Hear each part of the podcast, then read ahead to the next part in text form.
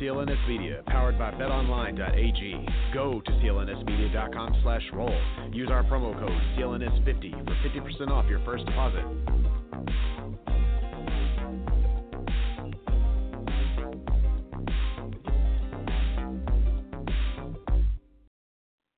Bang.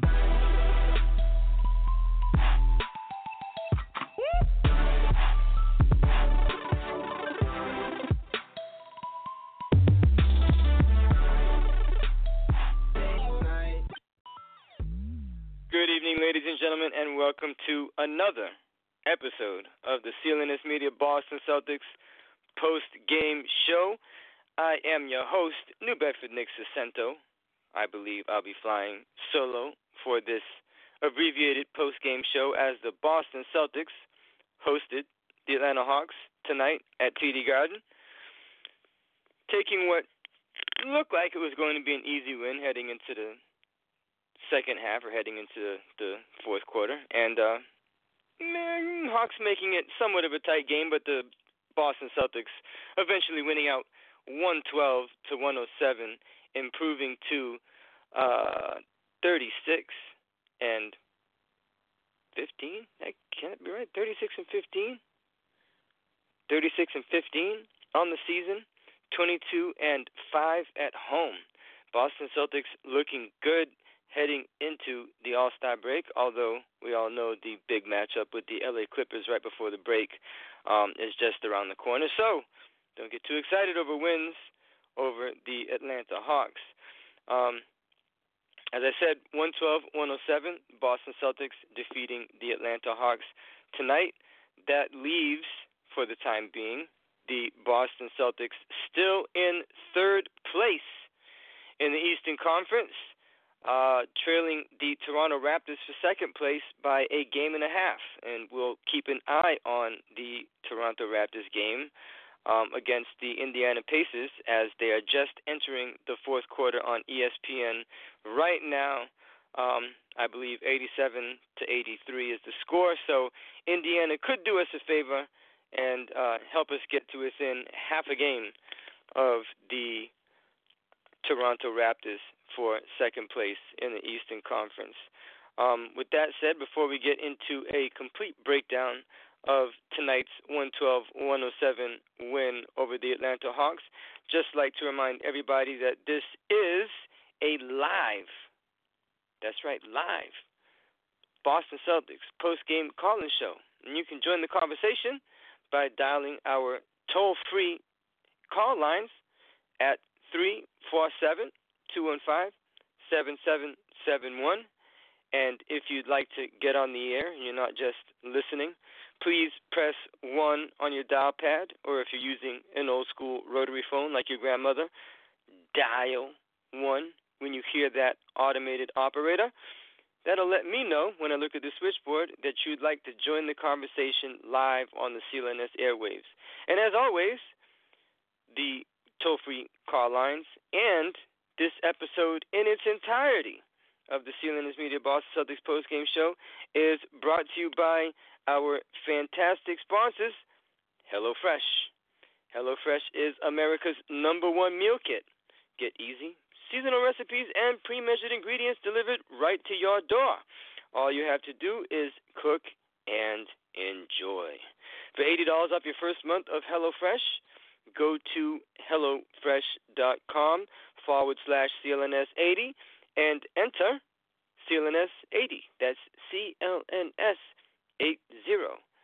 Once again, if you'd like to join HelloFresh and their wonderful subscription of meal kits, in which they provide you all of the recipes, all of the ingredients, pre measured, delivered right to your front door or back door if you prefer. I don't know what type of person you are. Maybe you like things delivered to your back door. Sometimes people steal things off your front porch. You know, you want it to be dropped off in the back. Who knows? But make sure to sign up for HelloFresh.com forward slash CLNS80 to get $80 off your first month of their tasty vittles. Once again, we're going to get right into this game. The Boston Celtics defeating the Atlanta Hawks. I think I've said this about five times now because the last time I hosted the post-game show, my ESPN box score did not update or refresh uh, as quickly as I would have liked it to. And I got the score wrong for half of the uh, podcast or half of the show. So I'm going to get it right and say it a million times. The Boston Celtics winning 112 to 107 over the Atlanta Hawks that makes the Celtics uh, winners of five in a row. And of those five games that they've won in a row, uh, amongst them, or amongst their opponents, I should say, are the Magic, the Heat, and rival Philadelphia 76ers. Those three are playoff teams. So uh, when you win, actually, I should say six in a row. So when you win six in a row, and half of those games are against the uh, against playoff teams in the Eastern Conference, playoff teams in your conference, those are quality wins. Of course, games against the Atlanta Hawks, who you know just like to put up a fight before uh, withering away and dying late in the game because they don't really want the wins. They want to tank and trust the process. If they really believe that's uh, the the way to build a competitive franchise in the NBA. I think the Philadelphia 76ers are a perfect example of how not to trust the process, and the Boston Celtics are a perfect example of why you shouldn't trust the process and why you should just stick with your homegrown talent if you have a quality GM like Danny Ainge and a quality coach like Brad Stevens that can develop talent like the man of the hour, Jayson Tatum. Jayson Tatum scoring 32 points tonight. That is his second game in a row for the first time in his career, two games in a row, scoring 30 points or more. Not only that, but Jayson Tatum has scored 20 plus in his last eight games in a row. 20 plus in his last eight games in a row, and 20 plus in 10 of his last 11 games since his 41 point game back at the beginning of January. So it is safe to say that Jayson Tatum, uh, for all the talk on this show of uh, inconsistencies and you know issues, you know shooting or getting in rhythm behind the arc and all that other stuff, Jayson Tatum has. Well, we already knew in Boston that Jayson Tatum arrived, but everybody else um, officially knows that Jayson Tatum has arrived because not only is Jayson Tatum's jersey, the number four selling jersey in the NBA, as we've mentioned on this podcast before. But he is also officially, where is this? I just I just read a stat and now I can't find it, where he ranks in the uh, NBA.com MVP ladder. Tatum ranks number nine in NBA.com's MVP ladder. So uh, not only are Boston fans, and I imagine a lot of that is ballot stuffing by the Boston uh, faithful, if it is a voting type thing. I have not looked on NBA.com to check the latter. I just saw the, uh, I guess you could call it a statistic, the factoid, the tidbit, the trivial knowledge pass through my news feed on one of my social medias, whichever one it is. Um, it's again Jayson Tatum proving why he is number nine on NBA.com's MVP ladder with his performance tonight, his his second 32 point or 30 point performance, 30 plus point performance in the past two games, scoring 32 points tonight to go with four rebounds and six assists. Jayson Tatum even passing the ball and two blocks. So the defense coming around, the offense coming around, uh, shooting better than 50% from the field tonight, 10 for 19, shooting better than 50% from three, 7 for 12, shooting, well, obviously, better than 50% from the line, 5 of 6. Uh, Jayson Tatum doing everything right except for those five turnovers. We'll forgive you, Jayson, uh, because we love those 32 points, those four rebounds, and those six assists. And as I was listening to the Boston Celtics uh, broadcast, uh, I believe Mike Gorman mentioned that Jayson Tatum, amongst all the fourth quarter leaders in terms of uh, scoring leaders in the fourth quarter, players that you know lead the league in scoring in the fourth quarter, when it matters in crunch time, Jayson Tatum is the only one to be averaging the coveted uh, 50, 40, 90 stat. 50% from the field, 40 from three, 90 from uh, the free throw line. So Jayson Tatum doing his thing and doing his thing in the absence of uh, several of the Boston Celtics key players. Short-handed were the Celtics tonight. Um, Jaylen Brown, the second half of the Fire and Ice reigning Jays kid and play tandem of uh, excellent, outstanding, uh, soon to be superstar young wings for the Boston Celtics. Jaylen Brown out with an ankle injury. Gordon Hayward still dealing with foot uh, pain, nerve pain in his foot uh, that he believes stems from his devastating injury. Um, what feels like an eternity ago, uh, several point guards ago. Uh, Gordon Hayward still um, dealing with a little bit of uh, residual impact from that injury. And uh, the biggest news Daniel Theis um, injured his ankle on Monday against these very uh, Atlanta Hawks, I believe, in the third quarter.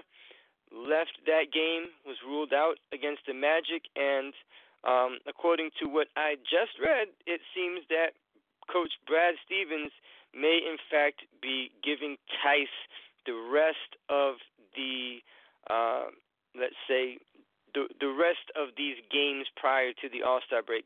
Let's just say Daniel Theis may be out until after the All Star break. Not a good sign for the Boston Celtics, especially uh, heading into that matchup with the Los Angeles Clippers. But uh, as you can see, the Boston Celtics um, throughout the season they've dealt with uh, players out, players uh, having to be you know replaced. Uh, Boston Celtics went five games without Enes Kanter. Now he's now in his third game back after missing those five games. Um, doing a decent job in the starting lineup tonight with a double double, 16 points, 15 rebounds for Enes Kanter. I think it's only appropriate that we mention Enes Kanter second on that list after Jayson Tatum. Um, Kemba Walker, uh, what I read going into this game, supposedly on minutes restrictions, but he played 30 tonight, which seemed to match almost all of the starters except for Jayson Tatum. Uh, 15.6 rebounds, 6 assists for Kemba Walker, what seemed to be uh, somewhat of a quiet game, um, at least there in the fourth quarter. But not to bury the lead, because I like what I saw from this kid tonight. I like what I've seen from this kid since he's come back uh, from his various ankle injuries. It seemed like early in the season just could not get away from the injury bug, kept rolling his ankle, kept missing time, even up there with the Red Claws in Maine, missing time with uh, the Red Claws. Just couldn't get on the court. We couldn't see what the Boston Celtics 14th pick in the 2019 NBA draft looked like. Um, you even had some of the very fickle Boston Celtics faithful ready to write him off. And the man I'm talking about is Romeo Langford. Romeo Langford, 16 points, uh, five rebounds on the night, three blocks. Romeo Langford, I thought you were a wing. What are you doing with three blocks? I mean, that's more than anybody else on the team. But you know what? I love that, and that's fantastic. That's called uh, perimeter defense from Romeo Langford. That's called good uh, switch defense, good rotations by Romeo Langford. Five for 11 shooting, two of five from three, four of six from free throw, including the two free throws that essentially iced the game for the Boston Celtics. Grabbed a, key rebound, a critical rebound, as the clock was winding down. The Atlanta Hawks were down by three. Uh, Romeo Langford grabbed that rebound after the ball bounced around a few times. I think the Atlanta Hawks got a couple of looks at it at, at tying the game with their three point shots. Um, Kevin Huerter took a three point shot. Don't know who took that second three point shot, but both of them missed, and that's all that matters. Uh, didn't tie the game. Uh, Romeo Langford grabbed the rebound, got fouled, hit the critical uh, free throws. In addition to that, had some pretty outstanding plays. Caught a nice alley up. It wasn't an alley oop because he didn't throw down the oop. He just laid it up, so he got the alley up from uh, Marcus Smart.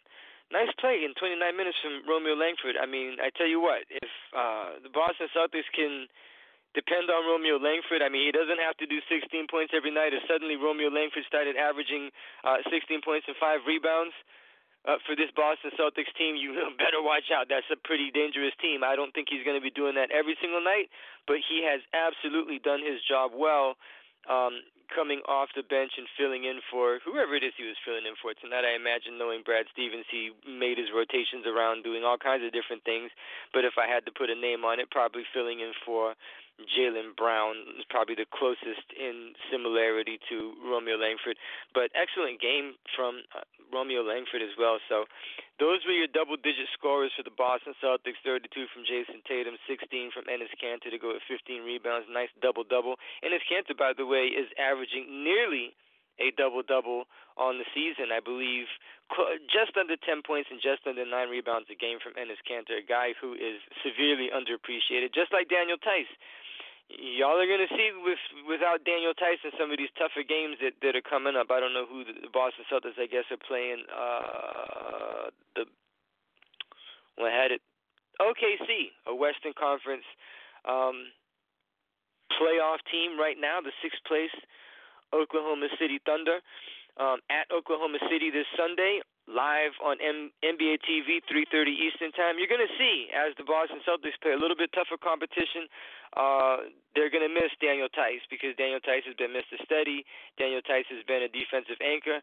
Uh, minus the you know the the the uh, no, I don't want to say abundance, but minus the the quantity of timely threes and minus the uh, superior passing ability of old Al, who's languishing away down there in Philadelphia, may having made the wrong decision. Daniel Theis has done a pretty good job replacing uh, that kind of you know smaller big man role that uh, Al Horford provided for the Boston Celtics uh, last season and in previous seasons.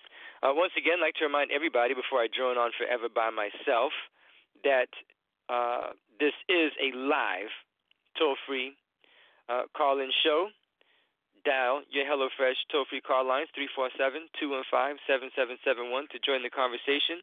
I see the switchboards just now lighting up, and I see the person that just called. Hit number one to get live on the air. We're going to get to that person. I think I know who it is. We're going to get to them in just a minute. Don't want to leave out the Atlanta Hawks. I mean, if you just looked at the leading scorers, you'd be like, well, damn, the Hawks kind of outplayed the uh, Boston Celtics. Um, John Collins from the same draft, by the way, as uh, Jayson Tatum, averaging a double double, 20 and 10, had 30 points tonight and 10 rebounds. Um, nice game. I like what I saw from John Collins. That's a guy that I mean uh, you would like to have uh, if you were a Boston if you're a, a Boston Celtic fan and you're looking for a, uh, a, a solid big listed as a power forward, but you know solid game. Uh, and Kevin Huerter, who I believe came in the draft uh, immediately after that. I think 2018. I'm not positive, but I know he was drafted in the past couple of years. I mean, Kevin Huerter, he's uh, a tall wing, 25 points for him, seven rebounds, six assists, and a block. Uh, a tall wing, and, and that's aside from the points, he basically does about that. He, I think he averages about 12 points, maybe uh, four rebounds, three assists, something like that. I looked at his stats earlier in the night, and I don't remember them because I don't really care all that much about Kevin Huerter, but he looks like a Danny Ainge type of player. I know that he's still young. The Hawks probably want to, you know, incorporate him into whatever they're doing in the future. He's a nice young asset, but he looks like the kind of, you know, taller, uh, longer wing that Danny Ainge would like. And it doesn't hurt that he's a ginger because Boston Celtics fans have just never been able to get over the white mamba. So uh, anytime you can get a ginger on the court, even if it's Delonte West, the Boston Celtics will take it. Got to have the ginger players. Anyways, um, who else on the? I mean, the the Hawks Hawks bench outperformed. Maybe not outperformed because he had 55 combined from John Collins and Kevin Huerter, but their bench 21 points from some guy named Goodwin. Don't even know who the hell that is. That's how much I follow the Atlanta Hawks. Uh, I'll do him justice and look up his name. Brandon Goodwin. He's only 24 years old, so I don't feel. Oh, and, he, from. He went to college right down the road from me, Florida Gulf Coast University. He must have been part of that team that uh, that made it to the tournament a few years back. Um, he decided to have 21 points tonight, even though he's only averaging single figures for the season. Uh, 10 points from Vince Carter, and I think that's about all I'm going to mention from the Atlanta uh, Hawks because I just don't care about the Atlanta Hawks. Um, just one last uh, statistical tidbit or a couple last statistical tidbits. The Boston Celtics out shooting the Atlanta Hawks 43 uh, to 41 percent from the field, but where they really did the damage was from three. Uh, Boston Celtics shooting 43 plus percent from downtown. The Hawks shooting only 33 percent. Um, the Boston Celtics, for all their desperation of a rebounding big man, got to have a big man that didn't appear at the trade deadline. I know a lot of uh, fans were a little bit upset that uh, the uh, Cleveland Cavaliers traded a dirty glass of pink lemonade and a stale bag of hot fries for Andre Drummond, and the Boston Celtics couldn't get it done. They didn't make the deal. We need a big man to defend Joel Embiid. No, we don't, because Andre Drummond can't defend Joel Embiid. And Andre Drummond is not the best defensive center. He's a big, lumbering center, old school center. Yes, he can grab rebounds. Yes, he can put up stats on a trash Detroit Pistons team, but he's not the answer. I'm not upset that Danny Ainge didn't make a move at the trade deadline, especially given the asking price for the pieces that he was looking for. Um, I, I believe there were several hosts here on CLNS Media, myself included, that were interested in possibly a Davis Bertans trade.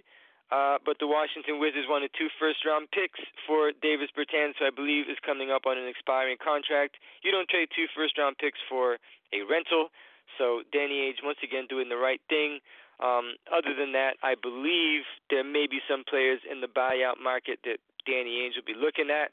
Uh, one name that I've seen floated uh, by a couple of different sources is our old friend, and no, I'm not going to say IT, I'm going to say the other T, ET, Evan Turner, because even though he can't shoot the three, and that's his major flaw, it's always been his flaw, um, he did exceptionally well in Brad Stevens' system when Brad Stevens first came to the Boston Celtics. He is that uh, wing that can uh, attack the basket, that can pass the ball. He can play point forward. Um, hasn't really done much statistically since leaving the Boston Celtics. He got paid all that money by the Portland Trail Trailblazers, only to end up in Atlanta and basically be put on hiatus, except for I think that one showcase game this past Monday when the Boston Celtics traveled to Atlanta and Evan Turner played his first game and I don't know how many games and got about 25 minutes out of it. Didn't do all that much on the court. I imagine he was rusty, but yeah, that's what the Boston Celtics are looking at. You're looking at some buyout players, depending on who they are. I know some fans are were interested, are interested. I haven't looked at the news lately in possibly bringing back Isaiah Thomas. Um, again, this is a defensive team. The Boston Celtics pride themselves on defense, and Isaiah Thomas, as much as we as Boston fans, as Celtics fans, loved the Isaiah Thomas era, loved the little guy, as Tommy Heinsohn would say. Uh, he's just not. A, he's a defensive liability, and Kemba Walker uh, also, you know, is on the smaller side, a defensive liability. You couldn't have those two on the court at the same time just due to size and defensive issues. But uh, I just don't know if it fits. I don't know if it would put his ego on check in order to come off the bench after working so hard. And I feel bad for the guy. Still do. Always will. Um, at the way his career went from I think finishing what third in MVP voting that that one season that he played uh, so well for the Boston Celtics. Uh, to having that hip injury, sacrificing his body uh, in that that that playoff run for the Boston Celtics, that Eastern Conference playoff run, I should say, even though it wasn't much of a performance when they played the Cavs. Uh, it just sad story. Uh, I mean, I would not be upset if it became a uh, microwave a spark plug off the bench for the Celtics, but for every point that he scores, you just have to think about it like this: he gives up a point. So I mean, you just you, you got to have someone that can play that defense. You got to have someone that can switch. And Isaiah Thomas is just a matchup that's going to get exploited every single time. And that's just the reality of basketball. And I know that Evan Turner is not a sexy name. I know the names that are out there uh, in the buyout market are not uh, the names that Boston Celtics fans were hoping for at the trade deadline, or were hoping for to um, augment and supplement uh, th- this team's um, quite abundant talent when healthy. But I mean, just think about it like this: the players that are being that would be replaced, uh, the the players that would not not be replaced, but the player that would be that would lose minutes to a guy like Evan Turner or another wing if that is what Danny Ainge does. He doesn't end up picking up a bargain bin big man. I mean, God forbid we end up with Greg Monroe again.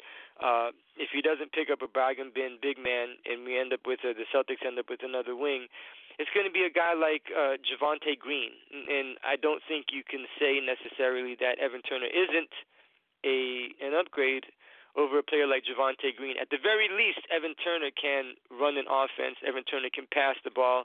Evan Turner can do things that Javonte Green right now, who is basically, um, I don't want to disrespect Javonte Green's game, but is basically just an athlete, an exciting athlete, a promising athlete uh, that Javonte Green is going to give you. So I'm not mad. I, I've always been an Evan Turner fan. I would not be mad to see Evan Turner coming back to Boston. I've only seen it reported a couple of times by fairly reasonable sources that there would be interest if Evan Turner were bought out. I'm not sure he's been bought out yet, so there is nothing solid. I'm not reporting anything new, just laying it out there for people who I know are going to ask the question or who I know are thinking.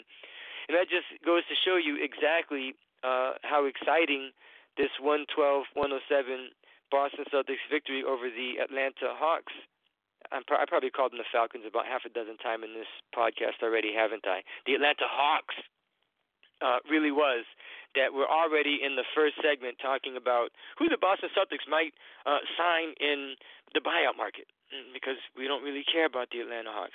Uh, with that, I'm going to go straight to the call lines because I've been rambling a little bit too much, already talking about buyouts at the HelloFresh call lines, toll free 347 215 7771.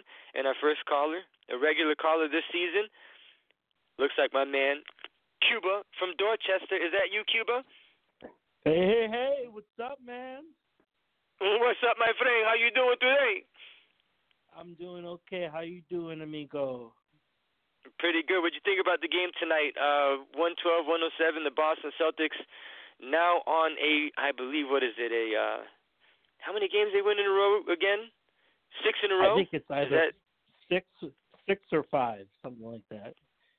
Something like that. Yeah, uh, I, I believe it's six in a row, and I believe it's uh, what eight out of their last nine games, or nine out of the last ten. And if you look at those those games, those teams that they beat, they beat the Sixers, as I mentioned earlier in the show. They beat the Sixers, they beat the Heat, they beat the Grizzlies, they beat the Magic twice.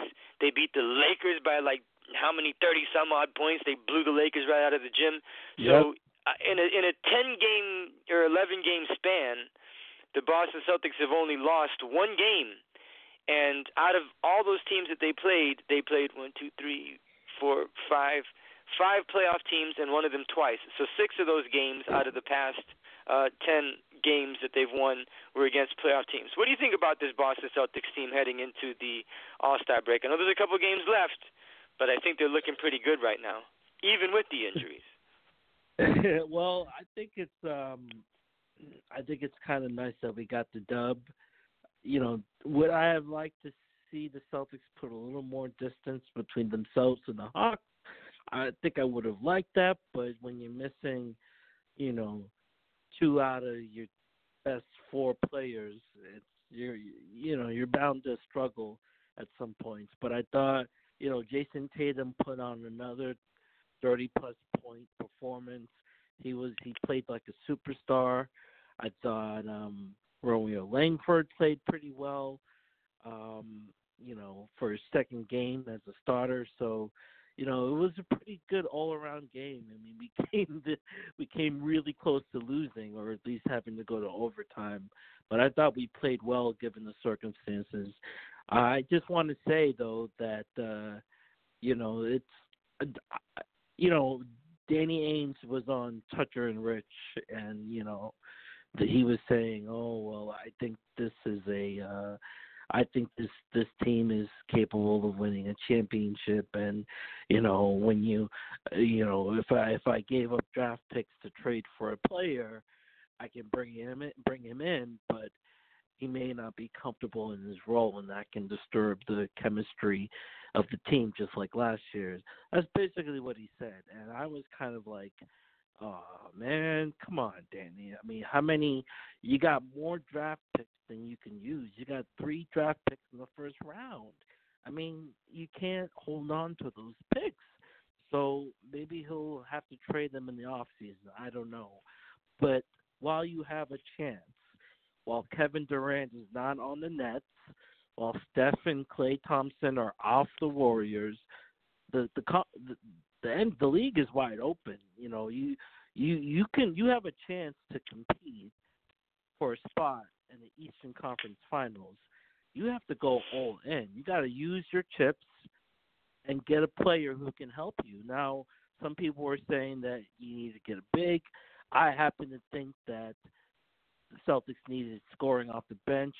I would have loved to have seen him trade for Alec Burks or whoever that guy on the on the Wizards was, because you know we need to. We're we're gonna have to compete with the best of the East, and I don't think our bench is that good at this point. I mean, you saw how they struggled to score against the Hawks, so I think you know it's it's just you know I'm a little disappointed that he didn't pull the trigger. What are your thoughts? I think that you're you're right in the sense that this is a season where the Boston Celtics can easily make a run, uh, and I think that they you know would do themselves well to have used up some of those uh, those picks. However, um, I mm-hmm. do know better than to uh, question Danny's Danny Ainge's bigger plans because Danny Ainge always has some bigger play in mind. Now with Alec Burks and I believe there was some other player. I forgot what what the guy's name was. Bertan, uh, something like that. Bertan. Uh, Bert, Bertan, Bertans they wanted he they wanted two first round picks and I think Bertan's uh, contract expires sometimes. But there was another guy from Golden State along with Burke. Um, uh, Glenn Robinson the third. Both of those guys are averaging double figures in scoring. The both of those guys would have been uh, nice scoring punches off the bench. Um, with those, what I read was that the Boston Celtics were unwilling to um, waive any players that had financial uh, uh, uh, that, that were due money beyond this season. So anybody that had you know more than a, a just a contract for this year, they were unwilling to waive any of those players. So it it came to be a situation of roster space. So when they were trying to deal with the with the Warriors for those players, they just didn't have the roster space. Now Davis Bertans, like I mentioned, I would have loved to have seen him.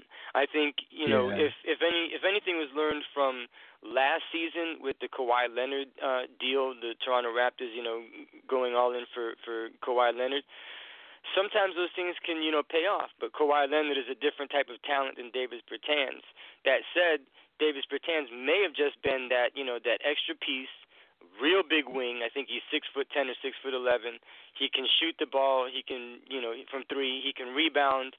I don't think he's a terrible passer. He's not the greatest defender, but you know, he, I think he would have he he would have added something significant to this Celtics roster. But I genuinely think that they believe they can compete with the roster they have right now uh, without any type of type of. Tri- it's difficult to say because we haven't seen this team you know, in Full, fully healthy. Yeah. In in in full health, but also in like full like like like like in full gear. Like you know what I'm saying? Like it takes a while for the team, and I know that they had that, that Kemba Walker, Marcus Smart, Jaylen Brown, Jayson Tatum. They played uh, in the FIBA World Cup together. They played on Team USA together. Not that they did, not that the team did all that well. They didn't perform according to Team USA standards that was set all those years back by the first dream team. I mean, they're not all going to be the dream team. You're not going to get you're not going to get talent like that every single year, and especially not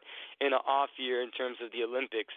But you you know that's what you got from them playing together. You got a, a couple of extra months of them training and practicing and playing together they got that chemistry you know rolling which is why they came out the gates gangbusters. Uh, and then they then they had then they kind of came back to earth a little bit, you know, towards you know the the the the middle of that first half of the season, if, if we could call it that, since that's basically where we're what the what the All Star Weekend is is is the you know the unofficial half of the season, unofficial halfway point of the season. Well, the, I guess you can call it the official halfway point of the season, even though more than half of the games have been played.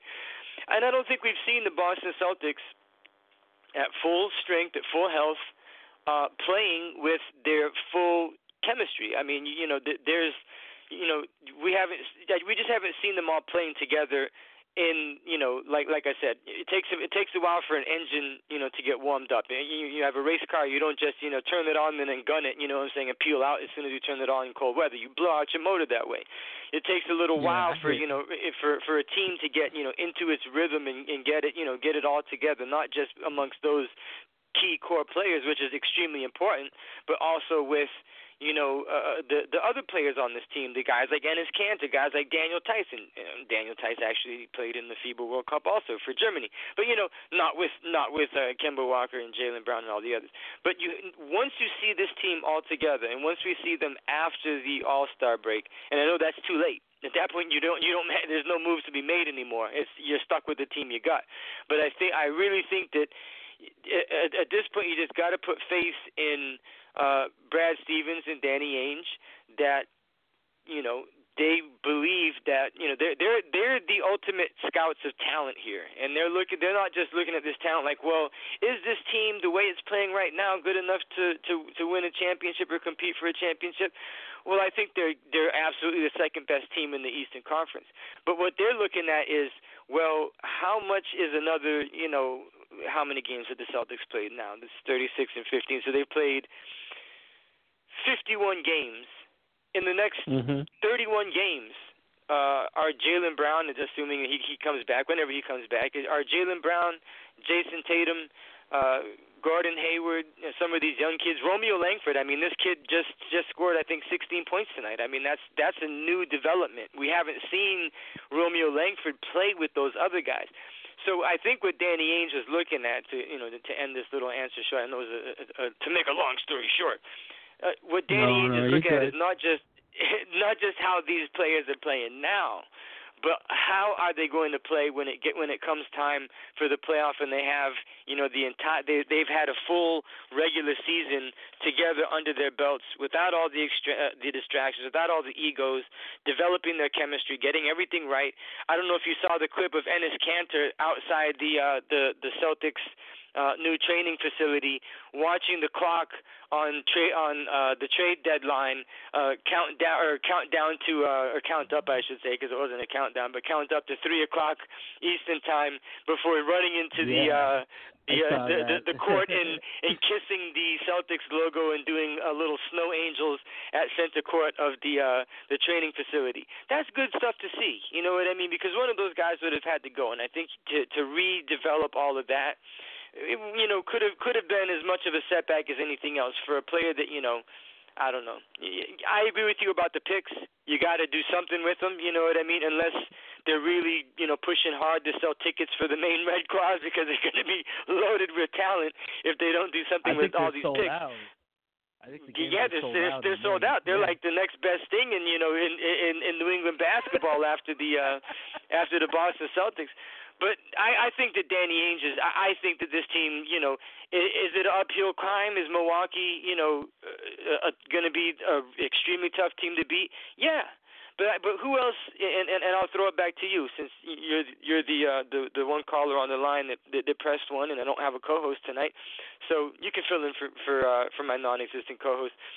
What team other than Milwaukee do you think poses the biggest challenge to the Boston Celtics that they that they really needed a move to make? And do you think that they would have need that they needed to make a move in order to compete with Milwaukee if Milwaukee is the only team that you know that's really standing in their way? Well, the teams that didn't have to make a move chose not to make a move because they're already playing like really really well and that you know those t- those two teams are Toronto and Milwaukee like they're playing you couldn't ask them to play any better. I mean, given no. that Kawhi Leonard's not on the team, they just beat the the Raptors just beat the Pacers, and I think they like set a a franchise record 13 games in a row. So they're playing fantastic, and the Milwaukee Bucks. They're playing pretty well. They're on pace to win 70 games. Um, they pretty much got the the first top seed. They got the top seed pretty much tied up. So those teams didn't make any trades because they didn't need to. Then you got the other teams that are in the top five, like Miami and Philly. All those teams both those teams made trades because they realized that okay, you know, we're not playing as well as we need to, or they're saying, holy shit, we're playing pretty good. We need to add some guns. Like Miami was saying, we could probably compete with the best. We just got to get some support. Whereas Philly was saying, we're playing terribly. There's no spacing. Joel Embiid is out of shape. Ben Simmons still can't shoot a three. Al Horford's not living up to expectations. We got to get some help. So those two teams, Miami and Philadelphia, were um, I guess they needed to make a trade. Now Boston's interesting because right in between Philly and Miami, and also on one end Toronto and Milwaukee, you got the Celtics. And I think if I had to compare the Celtics to the other team, I think the ceiling is just as high as any other team in the East. The problem is we haven't been healthy, so you don't really know what you got um, because our starters haven't played enough games together, um, and we had a, young, a lot of young players who are still trying to find their roles.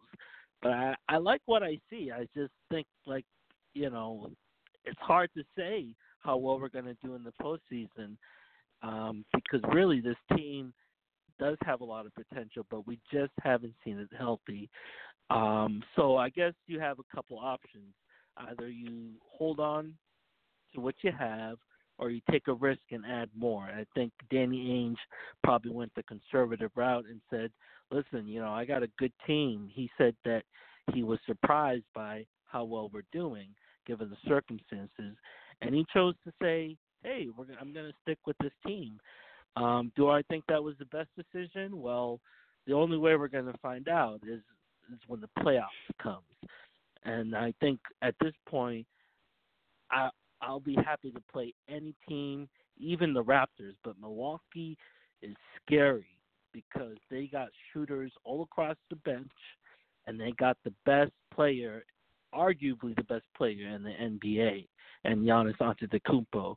And when Giannis is on a roll, he can't be stopped. I mean, the guy's like a freak. He can't be stopped. And I don't know if we have that dominant player on our team that can go toe to toe with Giannis. So, I mean, what do what do you think?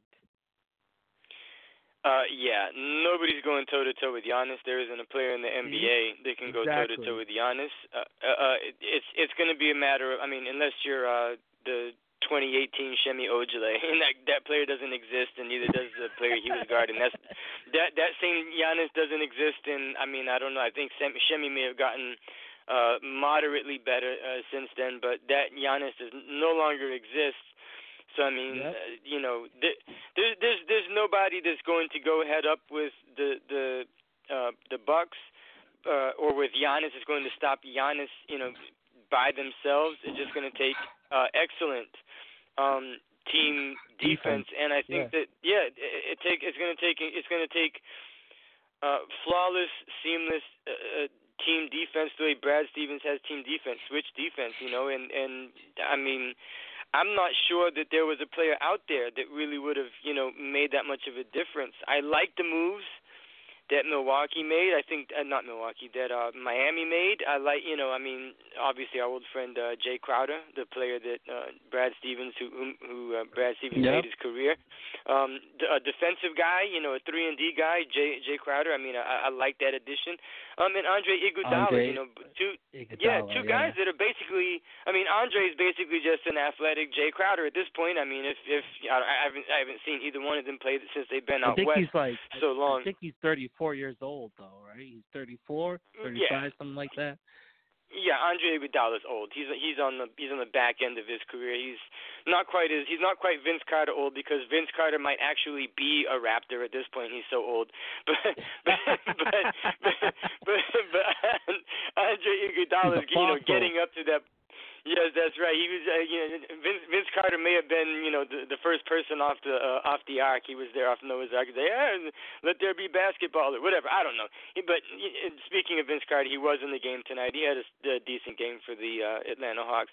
Um, but I, I, you know, my that's that's something I think Miami, you know, they, both of those guys can at least uh, historically have been able to you know hit the three. Both of those guys are um, yep. you know solid defenders. I think that makes Miami a better team. I think Miami had the the right concept.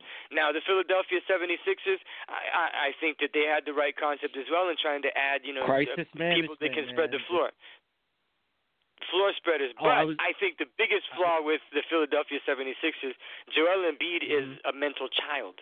And until Joel Embiid, you know, decides he wants to grow up and stop, you know, playing around on Instagram or, tw- or Twitter and, you know, doing, you know, the, just the stupid shit that he just repeatedly does over and over again because it's like a joke. And I know that, you know, you can be that way and still win an NBA championship, but look at Kawhi Leonard last year. Look at what look at Kawhi Leonard's demeanor.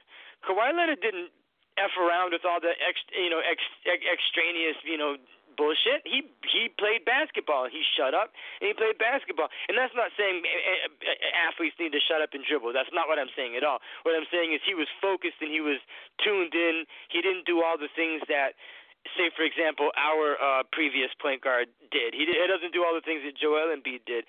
So I don't think that there's any player that you can add to the Philadelphia 76ers cuz you look at them on paper, they're pretty stacked. I mean, they have four solid players in their starting lineup.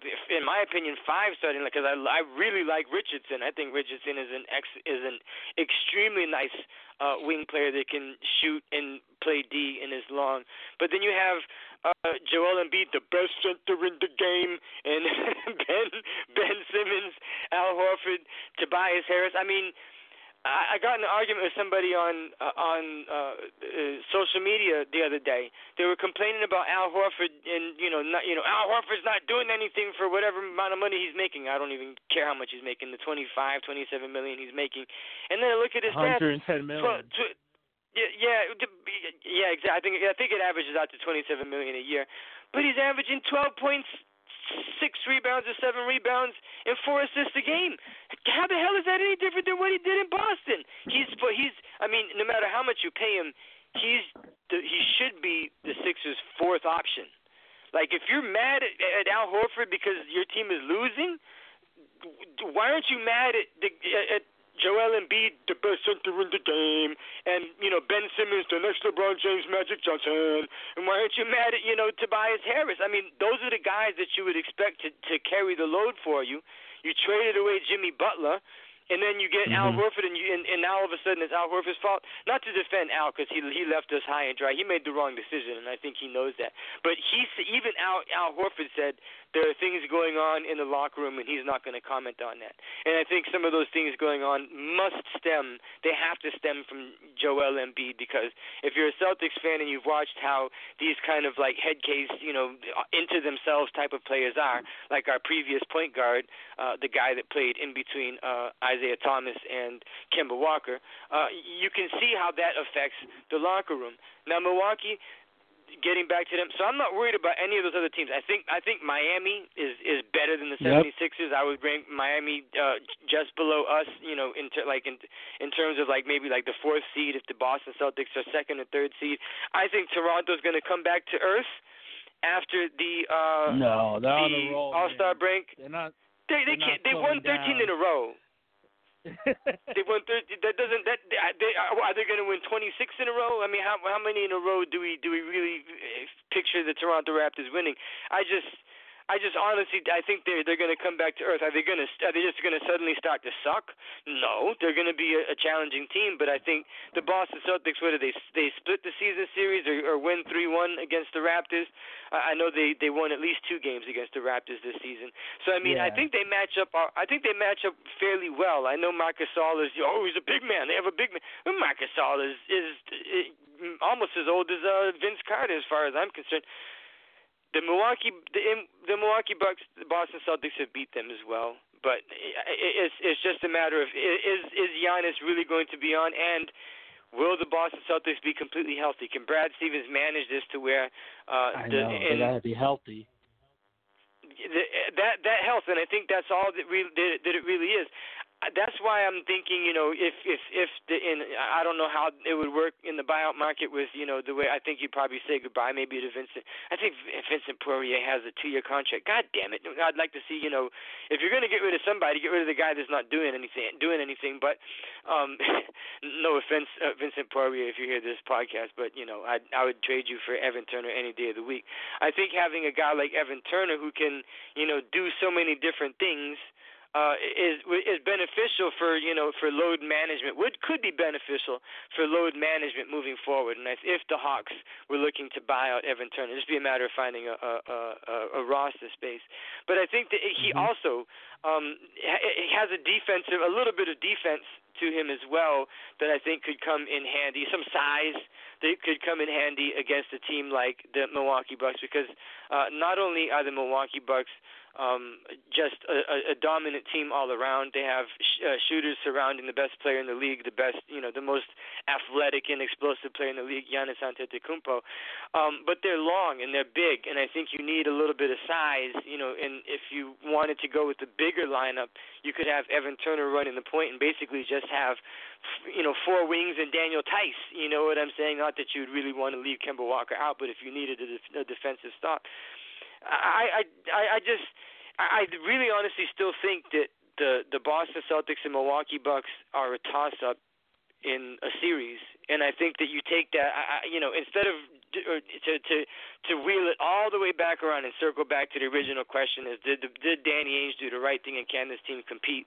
I think you know there there comes a point where you just take that gamble and you say yeah that this this team it's maybe sixty forty bucks even though the the the the, the uh, schedules and the and the results say different. You know, their their you know their their win loss records say different. That the Bucks should automatically destroy the Boston Celtics. I mean, I just I don't I wouldn't be I wouldn't I wouldn't be like yeah this series is going to be a five game series if the Celtics and the Bucks met up in, say, for example, the Eastern Conference Finals. The key again is, is going to be how healthy are the Celtics, and they're not going to be playing the Bucks in the first round. They'll be playing the Bucks in the second round, the earliest, and probably the Eastern Conference Finals. They got there, and, and at that point, that's when you start to see you know the the fatigue and the injuries and all that other stuff, uh, the load management come into effect because then you have you know a, a couple of series before you finally get to that you know major hurdle to accomplish. And if the Boston Celtics have to play Philadelphia also, just due to the fact that Philadelphia is an emotional would be an emotional series because that's always the way that it is between the Celtics and the 76ers. Yeah. It is. It, it is, yeah. I mean, but and so yeah, I don't know. What what do you think? Do you think? I mean, I know you, I know you mentioned uh Danny Ainge. You know, you can't you can't ha- you, you can't use all those picks. He has to do something with those picks. It's time to cash in and you know get one of those those pieces. But I mean, barring the idea of you know the fact that Danny Ainge has once again an obscene uh, cache of picks.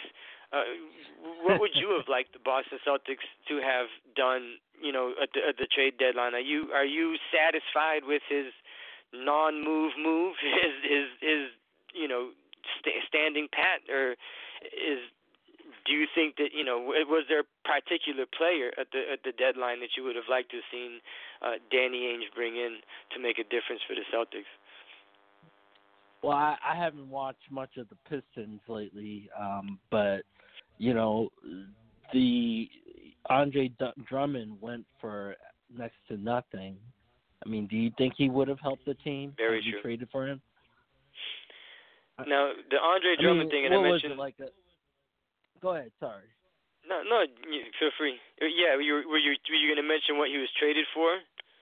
Like, like it was, was it was like really it, it was. I, I think I said what I said at the beginning of the show is something like he was, you know, traded for a, you know, expired bottle of ranch dressing and you know a chewed piece of, you know, hubba bubba bubble gum. You know what I mean? It's like like and a sack of they, chips. They, yeah. they, they, they, there was like like the players that they got back in the in the the the quality of picks or whatever it was. I mean, it was, I mean, it was just garbage. Let me let me let me let me pull it up on the on the computer and see what it is on my on my iPad because that's the interesting thing. I mean, the, would you trade Vincent Poirier for Andre Drummond? Because I sure as hell would.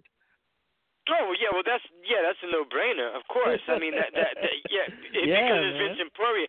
But so, but is that the equivalent? I don't know who the who the Cavaliers sent for for uh Andre Drummond. I'm trying to look it up. I'm, I I can find articles that mention the trade, but though John Henson and Brandon Knight. Now I, I don't know, and then a, and then a second round pick.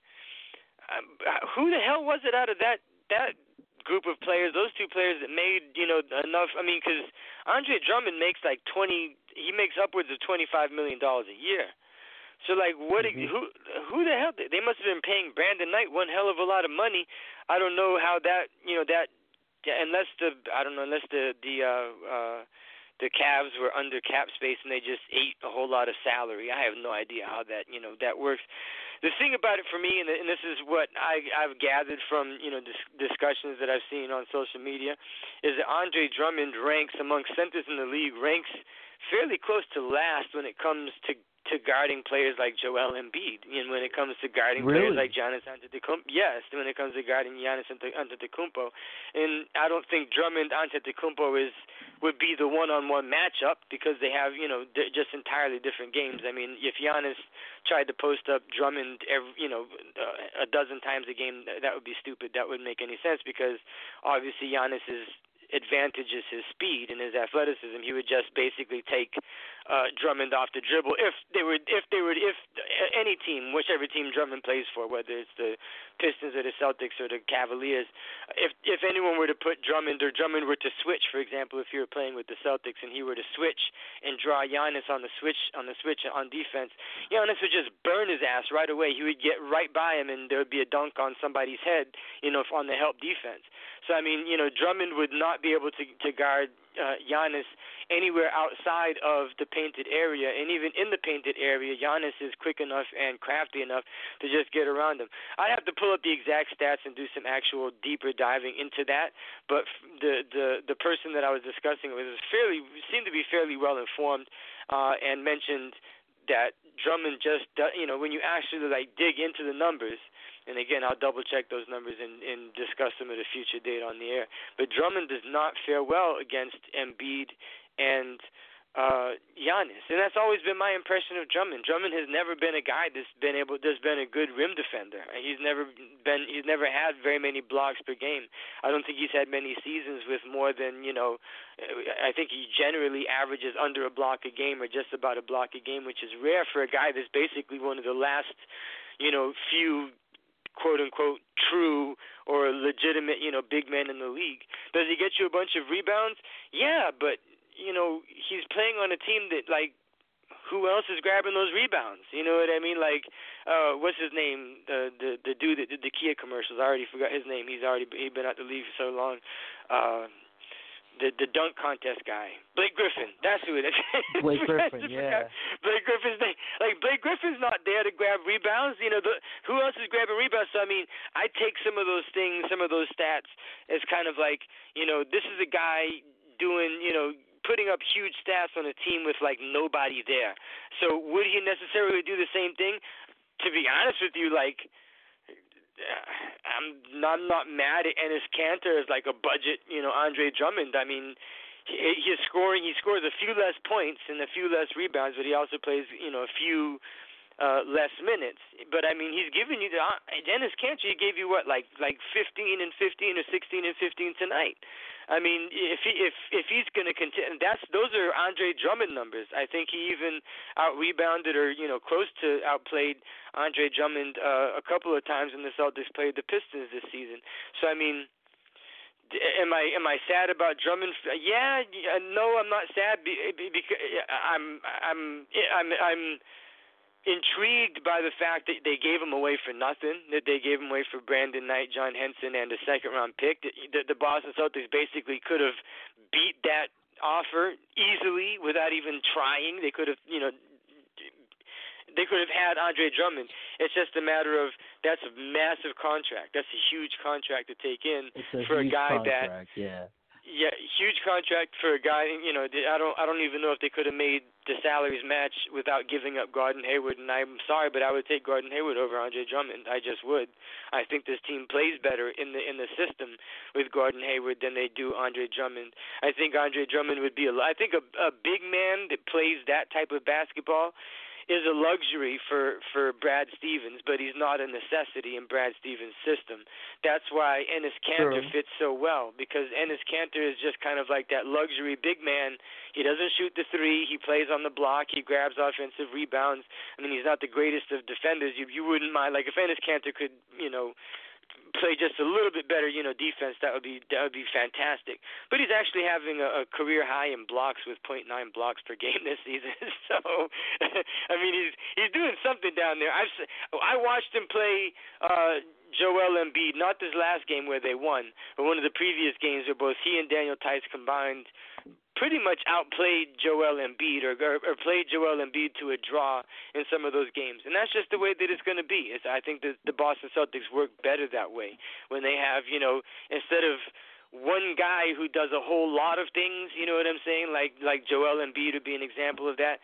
You have a couple of different guys, you know, like that are role players that come in and for different situations you put them in. So Daniel Theis for one situation, Enes Kanter for another situation, and you kind of rotate them out.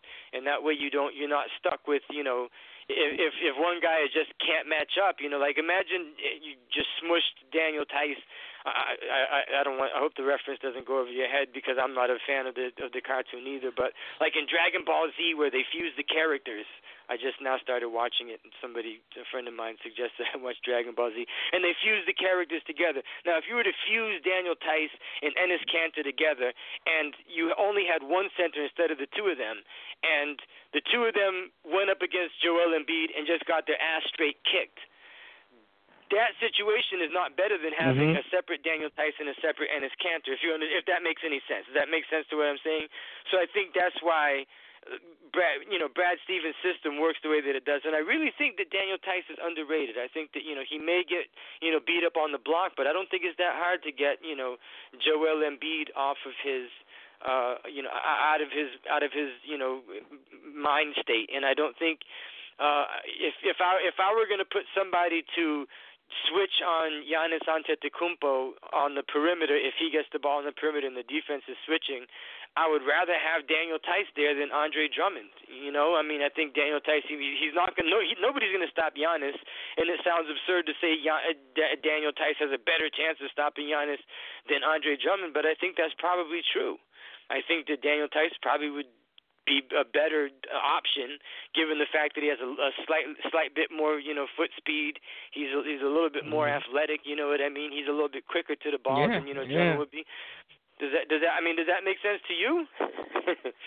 that it makes sense to me. I, I gotta get going, man. But before I go, I want to just uh, share a couple stats to me, you tell me which one stands out to you the most. So here's the first stat: Romeo Langford is the first rookie this year with three or more blocks, two or more three pointers, and one or more steals in a game. And the second stat, yeah, I bet you didn't know that. And then the other stat, this is really surprising. I was shocked.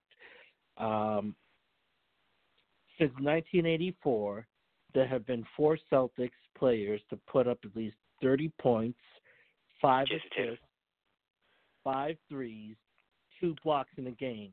Jayson Tatum did it in back to back games.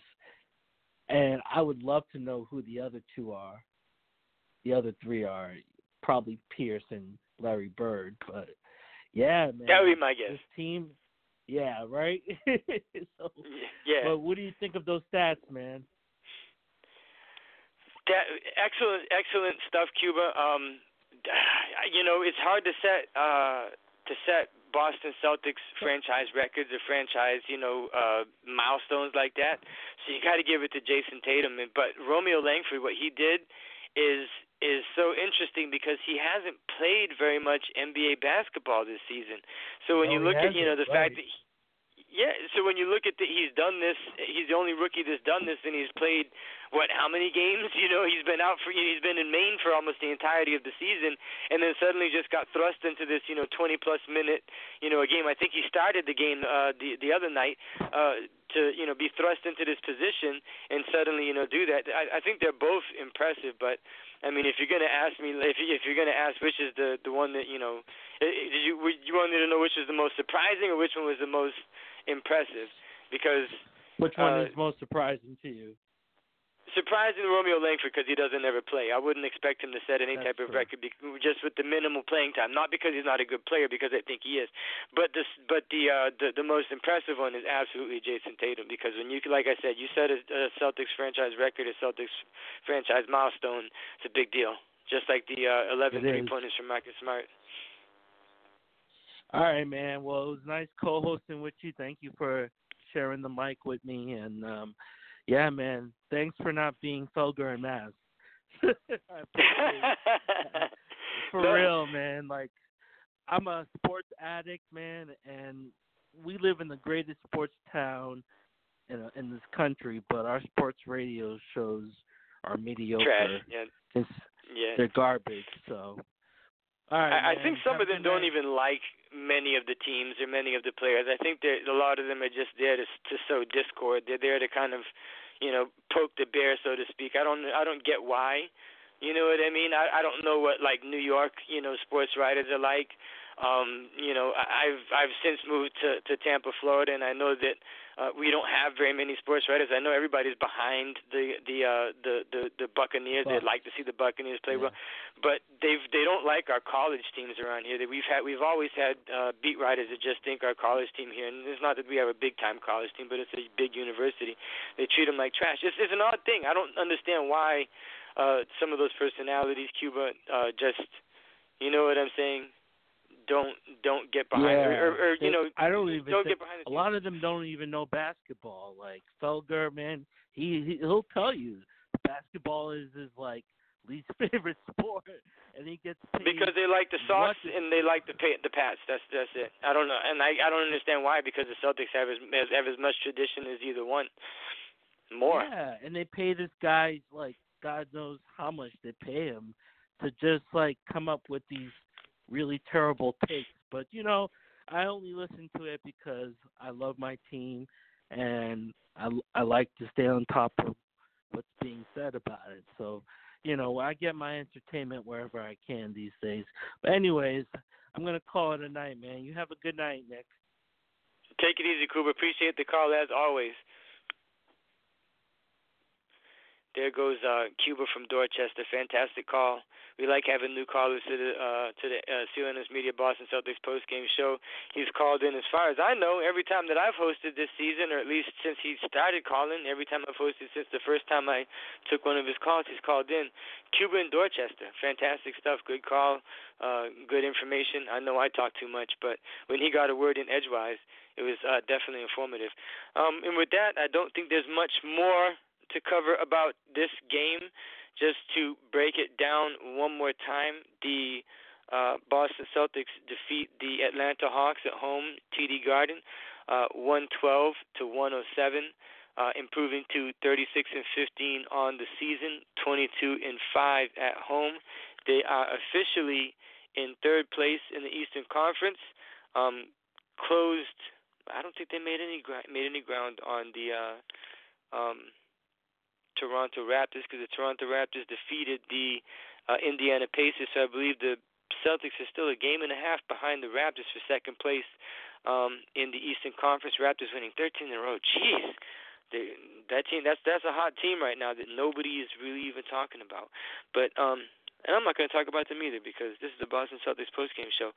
But yeah, uh, Jayson Tatum, 32 on back or 30 plus on back-to-back uh, nights, 32 points, four rebounds, six assists, two blocks.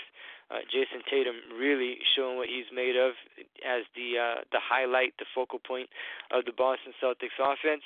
Um, Enes Kanter double double. Enes Kanter's looking real good. Also led the team in plus minus on the game with uh, 23.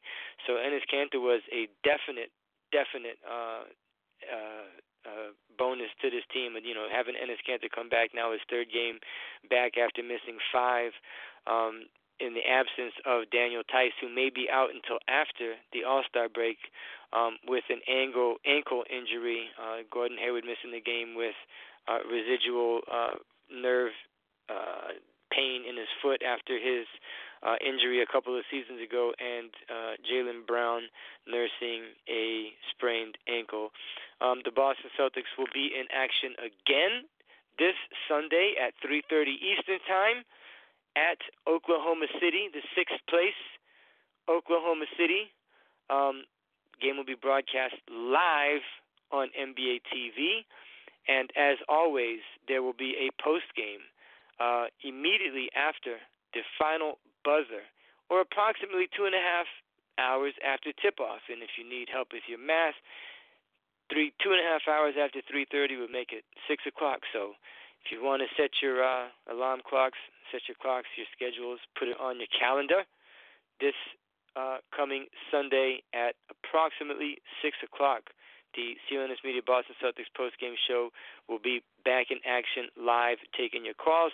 Do not know who the hosts will be, but if it is CLNS Media, you know they will bring you the best in post-game analysis.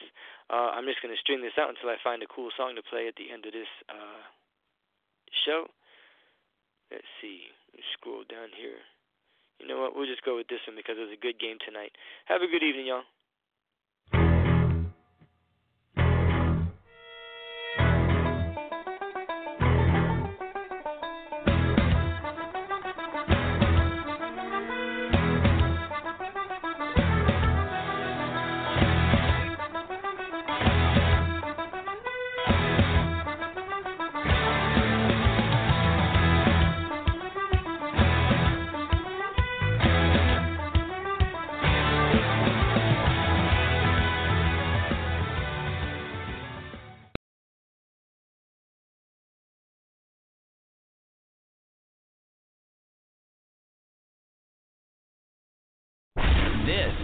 CLNS Radio, the home of Internet Sports Talk Radio.